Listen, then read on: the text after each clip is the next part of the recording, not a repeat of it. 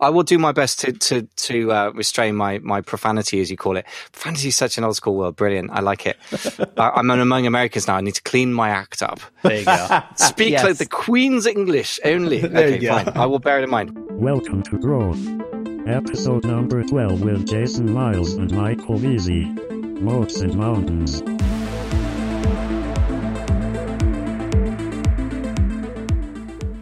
Some quick follow up before we dive into this. On the last episode, I had mentioned that Shopify scooped up the parcel tracking app Arrive, when in reality, they were the ones that made it, and it has been theirs all along. So let's let's dive right into it. Walk me through Jason and Michael, who you guys are, and what we're going to dive into today. Well, um, who we are, I guess I could introduce myself. I'm an Amazon seller. I've been uh, running an Amazon based uh, podcast for several years, coaching people, running masterminds for some serious sellers here in, in London and the UK. And um, that's my side of it. And uh, Jason is a wonderful man who came on my podcast guest as a guest originally, and then reached out more recently to co-host the podcast. And I leapt at it with both open arms because he's uh, a gentleman, a smart man, and a really interesting thinker. So that's my side. Thank you. I appreciate that.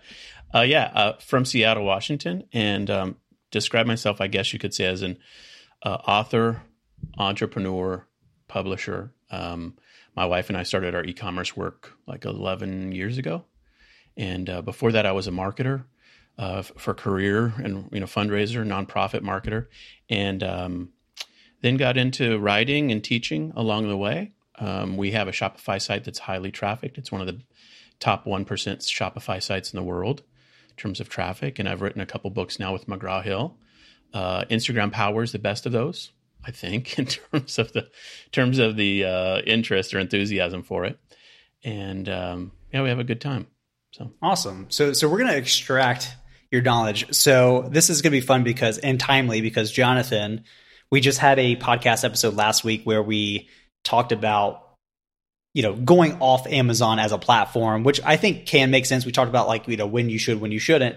So Jonathan's launching a new brand here.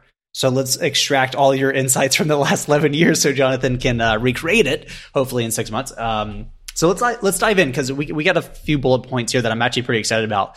Walk me through the seven moats of defensibility. What does that mean? Sure. Yeah. The uh, the idea here is you've probably heard the quote before from Warren Buffett that what he's looking for in businesses is a business that is a castle with an unbreachable moat. And he defines that term by describing either a powerful brand, worldwide brand, or he talks about a few other things. Well, when I heard that, I just love the idea. And I thought, man, how do I make our business defensible? How do we set it up so that we really, really are bulletproof from wannabe competitors who want to come along and, and take what we've got? And or just time, just over over the course of time. Do you know? Do we have a system that grows stronger and stronger, or do we have a system that grows weaker and weaker? And so, you know, worked on that for a long time and have a list of of topics that really go into defensibility. And so we did a recent podcast episode, Michael and I did about the seven moats, we call it, of defensibility, where we really describe in detail some of that and, and really, you know, unpack it for everybody. Yeah. Awesome. Can you walk us through, you know, just briefly what those seven are? Sure. Yeah. Happy to do it. So um, let's talk through just a few of those and then um, we can dive into any of them if you want. But let's just go through a little bit of it. So the first thing I'd say is a, a powerful brand that is an attracting, has an attracting quality to it is the first one. That's the one Warren Buffett talks about. And uh, it's obvious to all of us that if you sell online, you need a powerful brand. And a lot of Amazon sellers will make the mistake of creating a private label brand that's really sort of a, a, brand in name only. You know, it's a brand that really doesn't have any attracting qualities to it, and it's not even maybe legally owned uh, or available, you know, to them. Um, and so that's the first one. Um, and it can be hard to think through, but it's important to think through, if you, especially if you want to sell on Shopify. Um, you've got to have a powerful brand. Yeah, that, that makes a lot of sense. We we actually see we have talked about previously where a lot of people call it private label, but actually what they're doing is white labeling, right? They're just throwing a name on it and saying this is my brand, but you haven't actually built a brand. It's exactly. completely different. Yep, yep, yep. Um, so so that's the first one. I think the and, and that's the most important thing to think through if you're really going to create something that's meaningful and powerful. um, you want to think through what the brand is going to really do for people. Um, and so that's that's one. So the second one that I like to talk to a lot of people about is a product strategy that's a near monopolistic uh, product opportunity. Now, what's near mon- monopolistic in nature? Um, well, an artist creates near monopolistic things, or actually monopolistic things. Uh, but when you talk about physical products, you, a lot of people ask the question: How can I get a quasi monopoly or something that just can't be immediately knocked off by other people? And there are things you can do to think through that. Um, you know, one of the things that you can do straight in a very straightforward way is just have an exclusive deal with a manufacturer where you're the only person in the United States or whatever your country uh, that can sell the item online. Well, when you've got that, you've got something special. If the product itself is special, you know, um, and so that that's a type of um, you know uh, layer of defensibility. And there are other things you can do along those lines that create near monopolistic qualities. Uh, our site that we run is called Pixie Faire. It's a catalog of about 3,000 uh, digitally downloaded sewing patterns, and they're unique. They're they are in essence one of a kind uh, digital documents, and so that's another example of near monopolistic uh, opportunity. Yeah. Want me to keep going? You want to dive into that one? Yeah, yeah. Let's keep going. These are good. I like these. Okay, so um, so let me just break down a few more. Um, and uh, and maybe they'll pique some interest. The third one is a community or tribe of loyal followers. So these are people who really would say, "I love this brand. I know who these people are. I care about this." Having a brand or a tribe, uh, you know, a, a, group of followers is is one of those things where um, it it transcends product. If you have people who are really really pumped about your company and who you are, what you're doing, then it's a higher level of defense than just having a good product. Um, so building a tribe, having people who would really say, "I love these people. I know who they are. I back their play. I'm excited about what they're doing," is is a great one. Um, the fourth one is channel dominance. So if you're all the Amazon sellers know this. If you're baked in as the number one search result in Amazon for your keyword, um, and there's a there's a virtuous cycle that happens or spiral where you get more reviews Amazon sees that they keep you in the buy box, or you know, and you've got uh, Amazon's choice that pops in, and these marketplaces that we sell on eBay, Amazon, Etsy, they like winner take all situations. They want to install a king of the mountain, and so if you have channel dominance, you do have a layer of defensibility. Now it's not permanent, and you can lose it. Of course, if you run out of product because you can't source fast enough, you lose you can lose it. But that's an idea. Um, Fifth one is data. The person who controls more data wins. If you have, for example, a list of 100,000 email addresses, you're incredibly strong compared to a new upstart in your niche that has 100 names on their list. Sixth one is high switching costs. So you build your product in such a way that your customers are baked into what you've what you've offering them and, and really have an opportunity to to go deep with you and a hard time or a, a, lack of incentive to switch off of your product or your deal. And then the seventh one I would say is a culture of innovation, uh, where you really, really come up with new products elegantly for your customers in such a way that if your competitors are matching what you do, and Elon's uh, Musk's a great example of this. You know, if co- somebody copies what he did in 2012, that's cool. He's seven, eight years ahead of them. And so you want to have that same mentality inside your business. Yeah. Yeah, no, that's that's awesome. You're you're you're speaking my language. I like it. All these things, I'm like, yes, yes, yes. Um, there's a few books I want to highlight too, too that that target in on on a few of those, right? So like 1,000 true for uh 1,000 true fans. That's going to be one for it. Really, I would say like the sequence here matters too, right? So I think in what we did with with with Aura specifically is like we built that tribe first, and then we built the brand on top of that tribe, which which made getting traction super super easy which leads me to the second book recommendation which is traction um, in terms of like you know channel dominance right? Like like what is that channel? And i think it's important to ask and test right? It's not just like amazon's the only thing. It's like no like there is shopify there is etsy there there are certain products and brands that are going to do better on different channels. And it's important not only to understand what should your distribution channel be but also what your growth channel should be, which is, you know, the, tr- the book Traction actually talks about like growth channels, but I think there's enough analogy overlap um, overlap there. But but yeah, I couldn't I couldn't agree more. It's it's one of those things where I think a lot of people negate all seven of those and say I don't know why it's not working. Well, in my opinion, those seven moats, so to speak, are your foundations. How do you have a great company? You have a great brand. How do you ensure that growth and, and marketing is not a, pro- a problem? You build a tribe around that, right? Like, how do you ensure that your business doesn't become extinct in one to two years? Well, you innovate, right? You're consistently growing. And and I think this is a good thing to bring up too, is like feedback loops, right? Like how do you innovate? Well, it's feedback loops, right? Having this this amount of confirmation um, and communication with your with the people that you serve allows you to know what you need to be innovating on because they're giving you the problems, problem after problem after problem. It's now up to you as the entrepreneur to turn those problems into solutions. And theoretically, it's innovative by default. Um, and one thing I, I want to highlight heavily here, because I, I think it's one that's just easily overlooked, is the data. Like, Jonathan knows I geek out with data far too much, but it's one of those things that it it is a competitive advantage if you understand it. And it's not just how many emails you have. That's certainly part of it, but it's like how are you making decisions? Are you making data driven decisions? Me and Jonathan were talking about this last week, right? Like can you develop your own algorithm for how you make a decision to release a new SKU, right? Like how do you versus when you don't? Like if you can clarify those things based off actual data, those decisions one becomes super easy and two more effective. Love it. Yeah, totally agree 100%.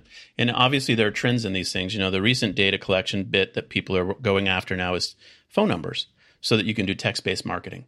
You know, and you just realize there there are elements of these, you know, kinds of strategies that make you stronger and stronger and stronger over time. Yeah, yeah, without a doubt. Let's let's kind of switch gears here. I've, I've got business model evaluation. Walk me through that. Yeah, Michael, you want to take a whack at that? Yeah, sure, I can do that. I, I, just one point I wanted to make, or a question that I think is worth posing for yourself if you're selling purely on Amazon, is what percentage of those moats of defensibility can you get? Because I think you can have some of it, like your, your product type strategy can be. Some of it you have a lot less control, and the data side obviously is the bit we fight to get any data out of them, right? Whether it be you know any demographic data or anyone else. So that's an interesting one to put up there. In terms of business model, that brings that up really because I think. Um, there's various on Amazon things. So we could we could go back and forth a bit with this. Uh, we uh, Jason, because there's like 16 models that we discussed the other day. So obviously some of them are retail arbitrage, carouseling, wholesale arbitrage, online arbitrage, private label, as you say correctly, Dylan. I think that there is a difference between simply slapping your logo on a product versus innovating on it. Um, and then custom manufacturing is the next one up. So those are the ones. Those that's the world, the sort of world I swim in. Mostly private label type stuff. Um, so I guess Jason, you can speak a bit better to the other ones, like handmade stuff. You've dealt with those, so do you want to keep going with those? Yeah, well, maybe we won't mention all sixteen, and you have to come listen to our podcast episode about it to actually check them all out, right? Which we the hook, I like it. yeah, but I mean, I think that there's a lot of sellers who get into online selling from because they've heard about, you know, Amazon retail arbitrage usually, or you know, kind of the entry level Amazon strategies, and have an interest in trying to figure it out back in the day when I was interested in this stuff, it was eBay that was the big deal. And so I heard about eBay opportunities. And so, you know, we all have an on ramp that we take. But the important thing on this issues of what your product strategies are is, is uh, you're going to pivot.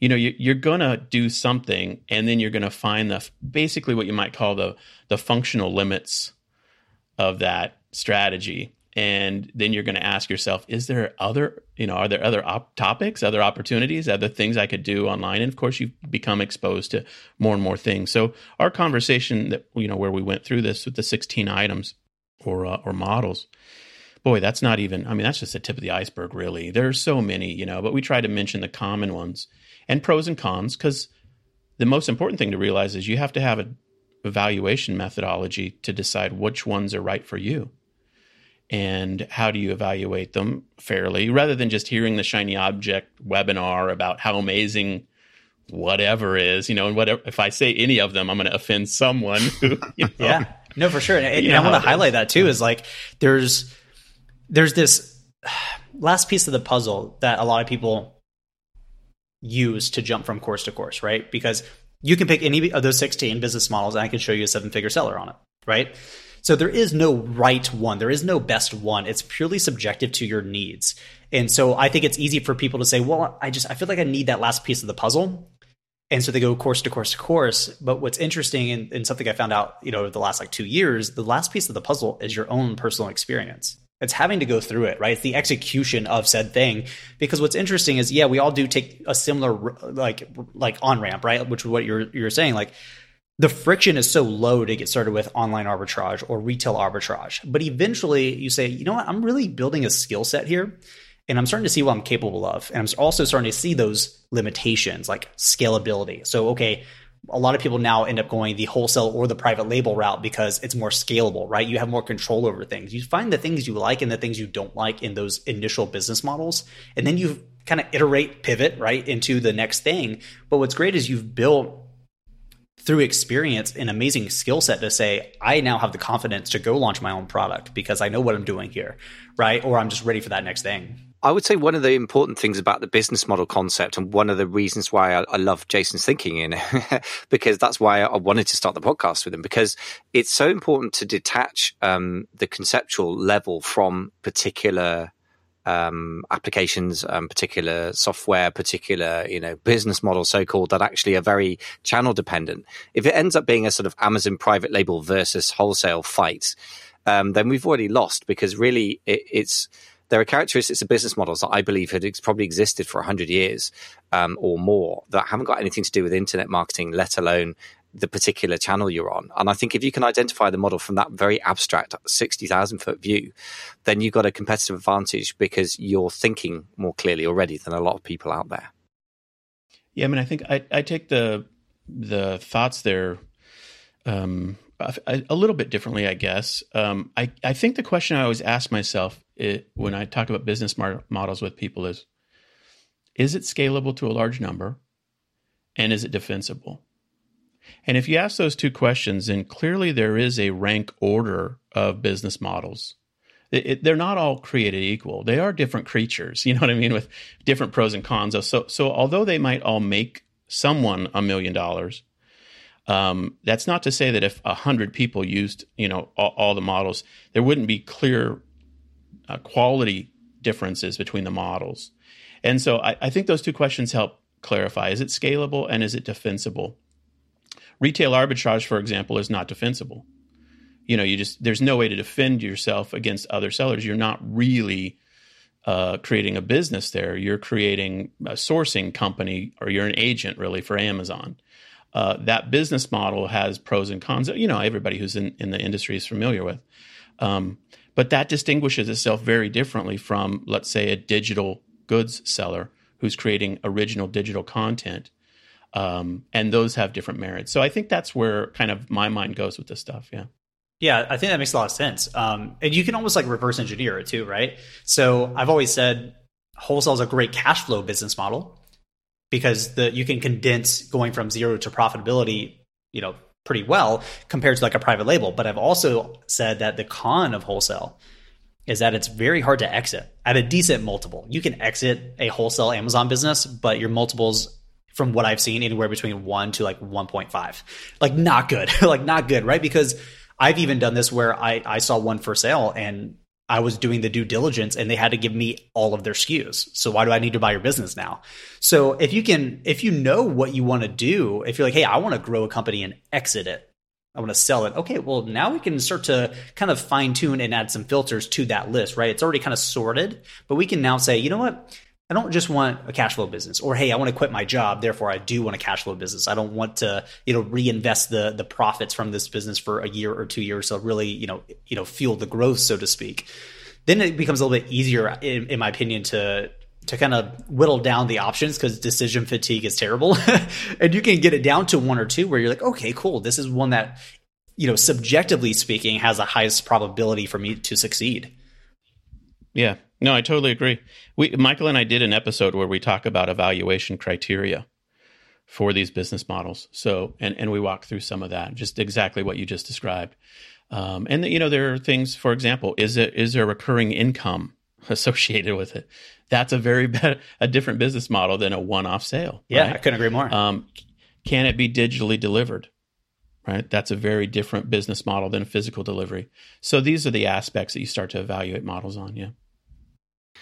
I think um, what's interesting to, to sort of wend my way between all these different things we're saying, um, I think to your point, Jason, I agree that there is a kind of semi-objective, shall we say, the best way of putting it, um, evaluation of the quality of different models because scalability and defensibility are, are there is a sort of rank order you end up with. Um, as you said, then Dylan, yeah, if you set a particular objective, um, then that really narrows down the range of options in a different way. But what I would say is is the missing piece, and you said also about your experience. Really, obviously, you're going to pivot based on experience. I was interviewing somebody early today who uh, started off with private labeling, and after four and a half months of full time work on it and throwing a lot of money at it, having been a very successful entrepreneur in many other ways, pivoted to wholesale, and then he gained a lot of good experience, and that worked for him. But another missing piece of that is the pre existing skill set you come to if you're starting off in e-commerce from a different background because I do think that that is part of the puzzle. Okay, where do you want to get to? Uh, defining ob- um, objectives very important, but then defining for yourself or in a really good, insightful, self-aware way where you're starting from, I think then paints the picture of you know what that path needs to look like as well. So I think that's just another part of the puzzle. Yeah, yeah, without a doubt. Let's let's switch gears here because I, I wanna wanna get a little selfish, but I'm gonna do it for Jonathan. We got the nine mountains of traffic here. That's really intriguing to me because I feel like when we unpackage this, there's going to be a, a, lot in here that I don't know, and it's kind of getting me pumped. Yeah, yeah, let's do it. Wait, where do you want to start? What do you want to talk about? Mountain one. When I first wrote a book called Pinterest Power with McGraw Hill in 2011, um, I was really intrigued because Pinterest describes itself as a, ver- a, visual discovery engine. They don't call themselves a social media platform. So I was like, well, what are they talking about? Like, well, what does that mean? Visual discovery. And so I really started to ask the question what's the difference between social media and other types of uh, online sites? And I started to do this categori- categorization project. I really wanted to know what like what I was talking about when I was talking about this stuff. And so I started to just bundle and nestle together different types of websites that send traffic. Like, you know, what are all the sites that send traffic to other places around the internet? And I categorized them over time. It took me, I did it for the book, but then I refined it over a couple years. And bottom line, there are nine types of uh, traffic sources on the internet. And it's a finite list in my mind. And if somebody can tell me a 10th type, I'm happy to uh, change my model. But when I go through this, the nine mountains with people, they're like, oh, this is. This is actually like how these should be grouped and bucketed together. If you just go to Google Analytics, for example, they'll tell you where there are referral uh, sources of traffic. They don't explain to you the types of referral sources in a logical way. And so, this idea of nine mountains of traffic is my attempt to try to put together that that type of thinking, that the sources by category of traffic uh, around the internet. And so, yeah, I'm happy to go through the, the list of nine and then kind of poke around uh, into the idea with. Yeah, that'd be fantastic. Sure. Well, let me let me rattle them off, and then uh, feel free to propose what doesn't fit or where you might think I'm missing something. I, I'm eager to expand this model, and I'm um, I'm really excited to share it. And, and by the way, this you can get the ebook for this. Just sorry, shameless plug. Uh, ninemountains.com is an ebook we've got for this. But the first one is email marketing. The original and best source of internet traffic is email marketing. It still works today. Don't let anybody say it doesn't. I've amended to that broadcast messages, so things like ManyChat, uh, you know, broadcast tools. I, I'm on Udemy, for example. I have, I think, 29,000 students. I can do a broadcast message in Udemy. It's technically not email marketing, but because it's through their tool, but it's a broadcast message, one to many. So you get the idea there. It's, it's email plus a couple other things. Uh, second one is organic search. Uh, Google, of course, dominates that. Third one is what I refer to as branded browsing. That's when people know your URL, your name of your brand, and they just type it straight in. Uh, direct typing of the URL is what Google would call that. Um, the fourth is organic social, right? So all the social media work you do that's not paid. The fifth one is organic referral. That's where you get referral links from large internet companies, you know, uh, websites, and we could talk all about that. Uh, and then you get into the paid traffic strategies: paid social, paid search, paid referral, and paid display. And that's nine in total and I think it covers every kind of traffic you can think of. But if you can think of some that don't fall in, let me know. But I'm trying to think of some, and yeah, it's um, the the oddball examples are still within one of those categories. You know, one one one strategy we've we've been wanting to play around with is okay, as we have these large conferences for Amazon sellers, let's do like a geofenced ad, but it's still ad, right? It's still paid ad. So yeah, no, that's super interesting. I think that there may be well, that may be considered the affiliate like JV partnerships, right? Realistically, you could say that's a that's an affiliate though. So I, that falls into my category eight, which is paid referral. Gotcha. So, or it's paid social, depending on if they're really a social influencer. But you know how it is when you do a deal. A lot of times, those people will have a blog, they'll have an Instagram account. So you're really paying for either their social, uh, rep, you know, references from their social accounts or references from their websites or email marketing. But th- it still falls in, in my view, to the to generally paid referrals. How I think about those. Yeah. Where do you slot physical advertising into all this? Like specifically, I'm thinking about you know when I when I get my mail. I don't know what it's like for you, Michael, in, in your country, but our mail system is essentially propped up with by advertising, and more often than not, I'm I'm I'm just throwing this crap away, but I'm noticing a shift from just the generic like grocery store ads and home improvement store ads to more bespoke, if you will, cards that are a, a, single specific brand that is a more targeted direct message to my household. How do you how do you slot that into your nine categories? It's a great question. So those are so my mo- nine mountains of traffic are all internet based sources of traffic. Beyond internet, of course, you'd have direct response radio, TV, print, the traditional traffic strategies marketers would have used pre-internet or still do of course. But this is just online sources of traffic really is kind of how i'm thinking about this list yeah. To your point jonathan about um, the post in the uk or mail as you call it um, it's actually very relatively free of of you know marketing messaging apart from the obvious things that you literally just get local pizza delivery places dumping stuff in your mailbox so I think it's a channel that's wide open for those who are willing to spend some money. And bearing in mind that direct marketing is one of the, the great American business inventions that literally goes back to the earliest network um, the rail network. And as soon as that was completed in America, right, in true American fashion, everyone started selling to each other through Sears catalog and what have you. And so I think that's it's very, very it's the most old school you can get in direct response marketing. I think it's actually a very clear channel with very little clutter compared to when I was a kid and it was full. I I mention it specifically because in in my my journey, in my brand building journey, one of one of the things I want to especially focus on is my community nearby, right? Like part of part of the message for the brand is it is local, it is a community built organization, right?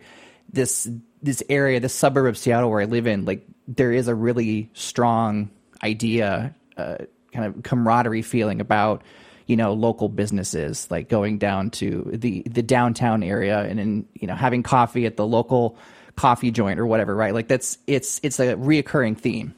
And i wanted to piggyback off of that. And i at least from my perspective one of the easiest well maybe not easiest i guess it depends on how you want to measure easy I think easy is relative really uh, ways to get in front of all of the people out there is direct mail. And it, it at first it seemed kind of antiquated because I mean, who, you know, who who responds to their ads right in, in the mail? I I throw most of them away personally, but here I am saying, yeah, this sounds like a good idea. I'm going to do it myself, right? And ultimately, what I kept coming back to is that I throw all of them away because they're not they're not personal to like what I'm looking for. Like I already have an internet mattress I already have an internet food delivery service. Like I don't need more of those. But if there was something else that came by that maybe I did feel like I needed in my life, right? Like I would I would totally respond to an internet ad. Like for the the food service example, we got a card in the mail from HelloFresh a couple days ago. I just signed up with them using that card in the mail because Blue Apron wasn't doing the job. well, let's talk about it.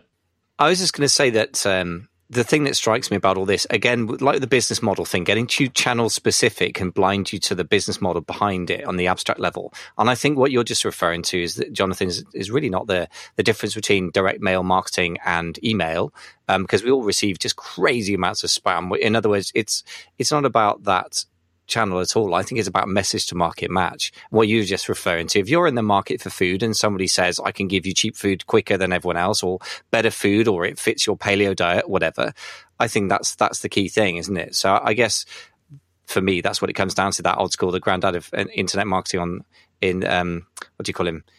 Dan Kennedy talked about message to market match. I, I think it's such an obvious thing to say and reference, but most people don't do it well enough, myself certainly included. And I think if you nail that bit, everything else flows from there, really. Yeah, let me just add in just a quick commentary on that. You know, this stuff bleeds together pretty fast.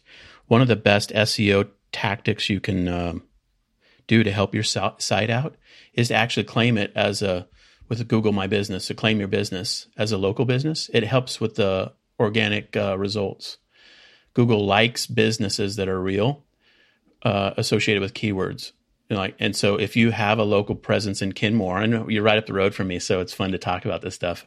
Right up the road there, if you're talking about um, a, a, local business to you know North Seattle area, Lake Union area, and on and on, you, you, Google is going to appreciate the fact that you've claimed that and you've set it up so that people locally can find you. Now, the merits of direct mail versus online advertising is something to be discussed and debated. And I can just tell you what I coach my clients on and I teach my clients is to start with the free half of the nine mountains of traffic email marketing, organic search, branded browsing, organic social, and organic referral.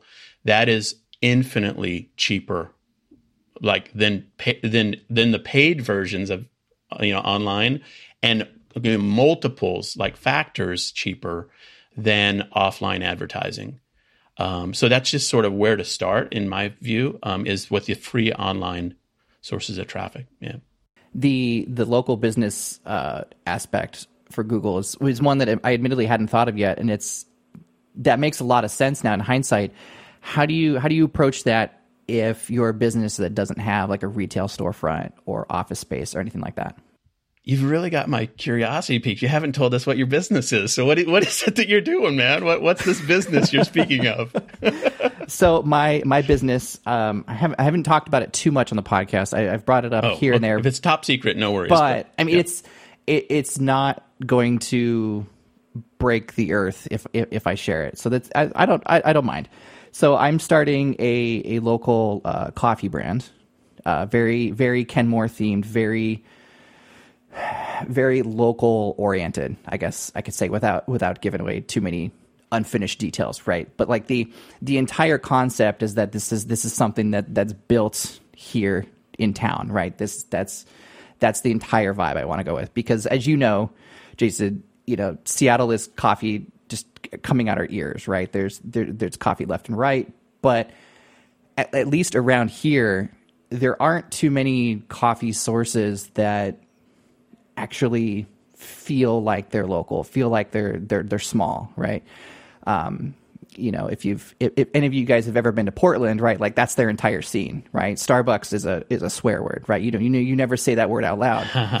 every yeah. you know, there's a there's a unique coffee shop on every corner, and everyone has their favorite, right? Like around here, at least from the folks that I've talked to in my area, that, that's not really the case, right? Like there are literally two Starbucks in a mile in each direction for me right now, maybe even less, right? And they're always full of people. And one of the one of the biggest things I've heard so far is that there really isn't a whole lot of other choice. So, so I want to clarify because because I think this is important because we're we're hitting another level. Me and you understanding it, or me understanding it with you and me talking um, over over time about it. So, do you think the opportunity is to not only open a coffee shop, but to also like do it yourself, like have your own beans and all that stuff? Or is it just you want to be the coffee itself? Because I think that's important to clarify. I want to be the coffee itself. I don't have any plans on opening okay. a shop itself. That was never okay. never part of my plan. My my ultimate goal is to be the coffee that appears at your door every week or every two weeks or every month okay. that you that is oh, that is your coffee right? Through various okay. like subscription models and in discounts and referrals you know all so of the all of the yeah, various we got recurring revenue. Right exactly. Nice. your, your valuation just went up. That's great. You, you get two two to three more more, more, multiples.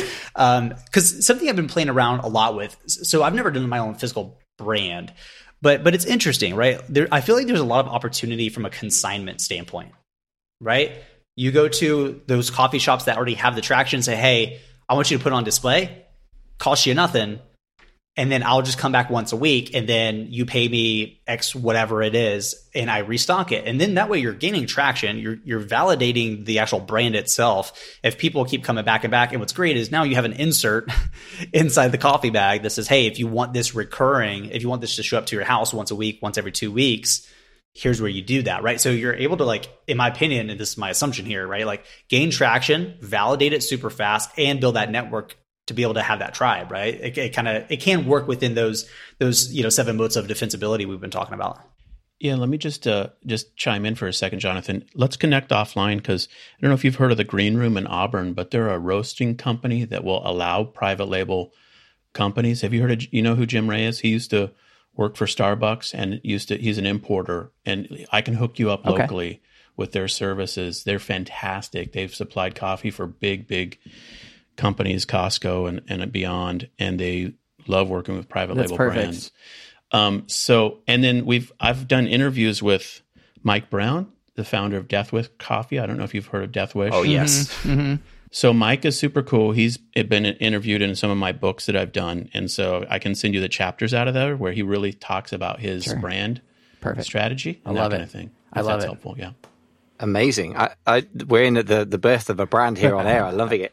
Um, just a couple of thoughts. Um, first of all, I'm sort of trying to blend things together. So again, sort of off the top of the head could be rubbish, but one of the brands that uh, is very, very established, like over 200 years old, um, in which is pretty unusual in the private label space, but not not unique, uh, in the mastermind that I run, has been doing very, very effective. As you said, Jason, it's, it's expensive, but doing effective direct mailing. One of the things they sent out 100,000 flyers before Christmas because they've got a, a toy based brand. It's very heritage based and so forth. So there are elements, it's family and heritage as opposed to the local thing, but there is a sort of, if you like, humanizing elements in the brand they wanted to accentuate. So one thing that strikes me is just most people talk about inserts and use them on Amazon, but it's literally a card, and it's you know just says you know if you've got want to give us a review, go here and click here, or possibly something else similarly unimaginative. But if you get a really high level brochure that really deep dives into the localness, the, the, the values you have, whatever it is that you feel makes your brand special, then that strikes me as an, again, it's kind of obvious, but it's underused. I mean, any big brand does it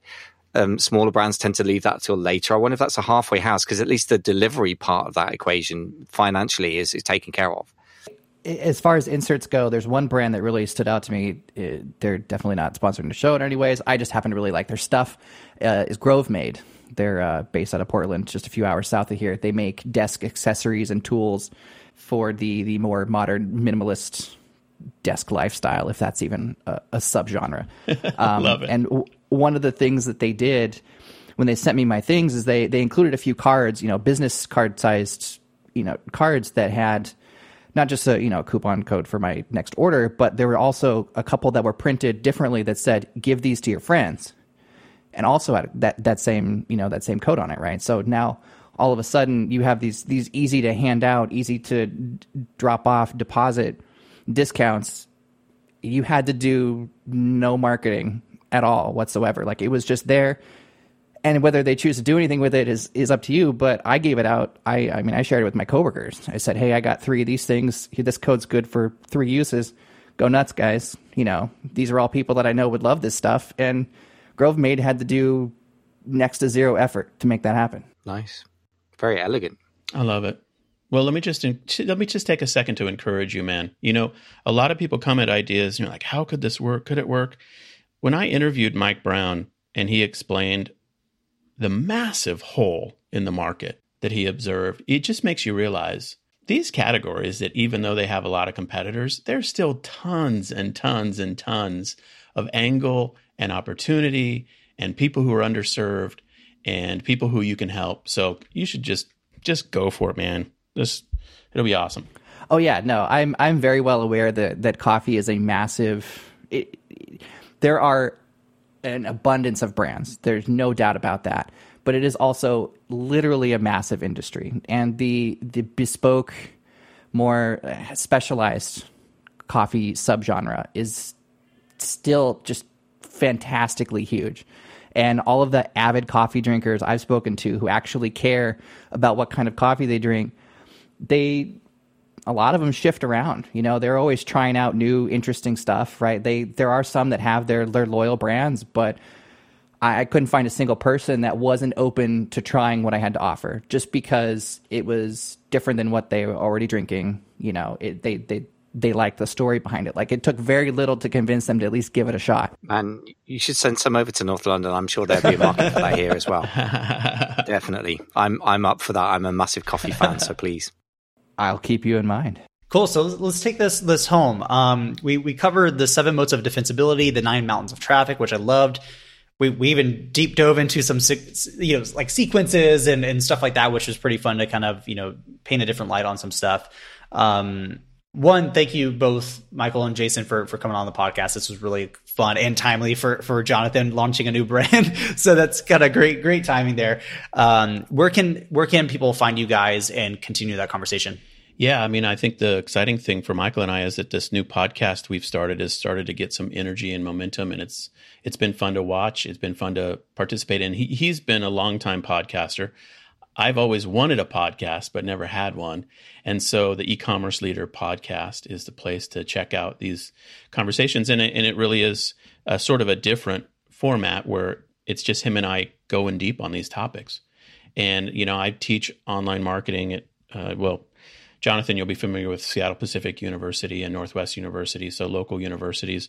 So I've got, you know, models that I share and frameworks and resources that we share. And so, you know, our goal is to go deep and really create a resource for e-commerce leaders that is going to be framework driven and really be something that people can go back to as a resource over and over again and that's quite a bit different than an interview based podcast. So we're putting together in a different way, and hopefully it's going to add a lot of value to people's life. Yeah. I just wanted to add to that as somebody who's a veteran of, of running an interview based podcast. Um, after a while, and, and, Dylan, you must have experienced this as well. If you're if you're mining like amazing, uh, amazing FBA does um, the private label on Amazon thing, that's quite a narrow business model. After 400 episodes, you find yourself having the same conversations again and again, but always at a surface level. And for me, this is the absolute off- opposite. It's the chance to go deeper and deeper. And whenever we mention a topic and we go, well, we have to do several episodes on that, we have the the space to expand into that. That I think for anyone who's really serious about business as a game and activity beyond just trying to get some bucks now, that's kind of exciting because it gives us the option to to really create a whole framework of framework of frameworks, which which for me that that floats my boat. So that if anyone else is out there that floats their boat, that's I guess what it's for. That's fantastic. Yeah, that, that's kind of I got to the exact same problem with um, wholesale made easy, which is like there's only so much you can talk about. like there's only so much yeah. depth you can really go into. Yeah. And and me and Jonathan started to talk and we're like, you know what, we need our own podcast. I need a co-host certainly because me just being by myself talking doesn't work. Now, eh, Michael, I was joking with you before we started recording. Is like half the time me and Jonathan just jump into to a, a, a, recording session with no like hardcore like here's the topics and outline. Let's like let's just talk. Like what what do you want to talk about today? And we end up talking for like an hour, hour and a half in depth and like it's more enjoyable. It feels like an actual conversation. And I think for a lot of a lot of people in the business world, a lot of them just want to hear the conversations that don't get recorded. So why don't we just record them? And that's when things get really fun. Yeah, that's good, man. I love that. And that we're kind of in the same vein. We're in the same vein. Yeah when we when we were planning the episode or the the episodes, the initial episodes, anyways, we had we had a structure, we had a punch list of things we wanted to talk about, and that lasted maybe all of six, seven episodes, and then we it was it. That was it was like, all right, what are we talking about today? Well, I watched this cool thing, you know, last week's episode. I was we literally started, you know, I watched Shopify reunite. You want to talk about that? And an hour later, like we, you know, we went systematically down the list and it, it just yep. created its own set of subtopics just by itself, and it, that I think I think Dylan and I do well together. Dylan well, Dylan, Dylan well. Dylan says words, and Dylan I try well. to say words, and it, it sometimes works. um, Dylan, I, I, can pick his brain. I can drop some pretty pointed questions and sit back. I could, you know, go get some coffee while he's chatting, and it's great. I love it. Yeah, I can legit. Michael learned this because we we had a beautiful outline for the podcast for three episodes. Shot that in the head from day one, and just we we went down some rabbit holes, which was fun. But like, yeah, I can talk for eight hours, probably about anything. It's a gift.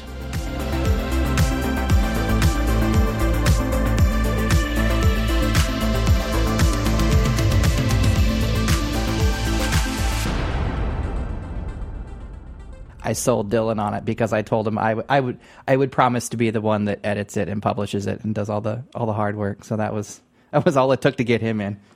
Love it. Hey, you know, partnerships.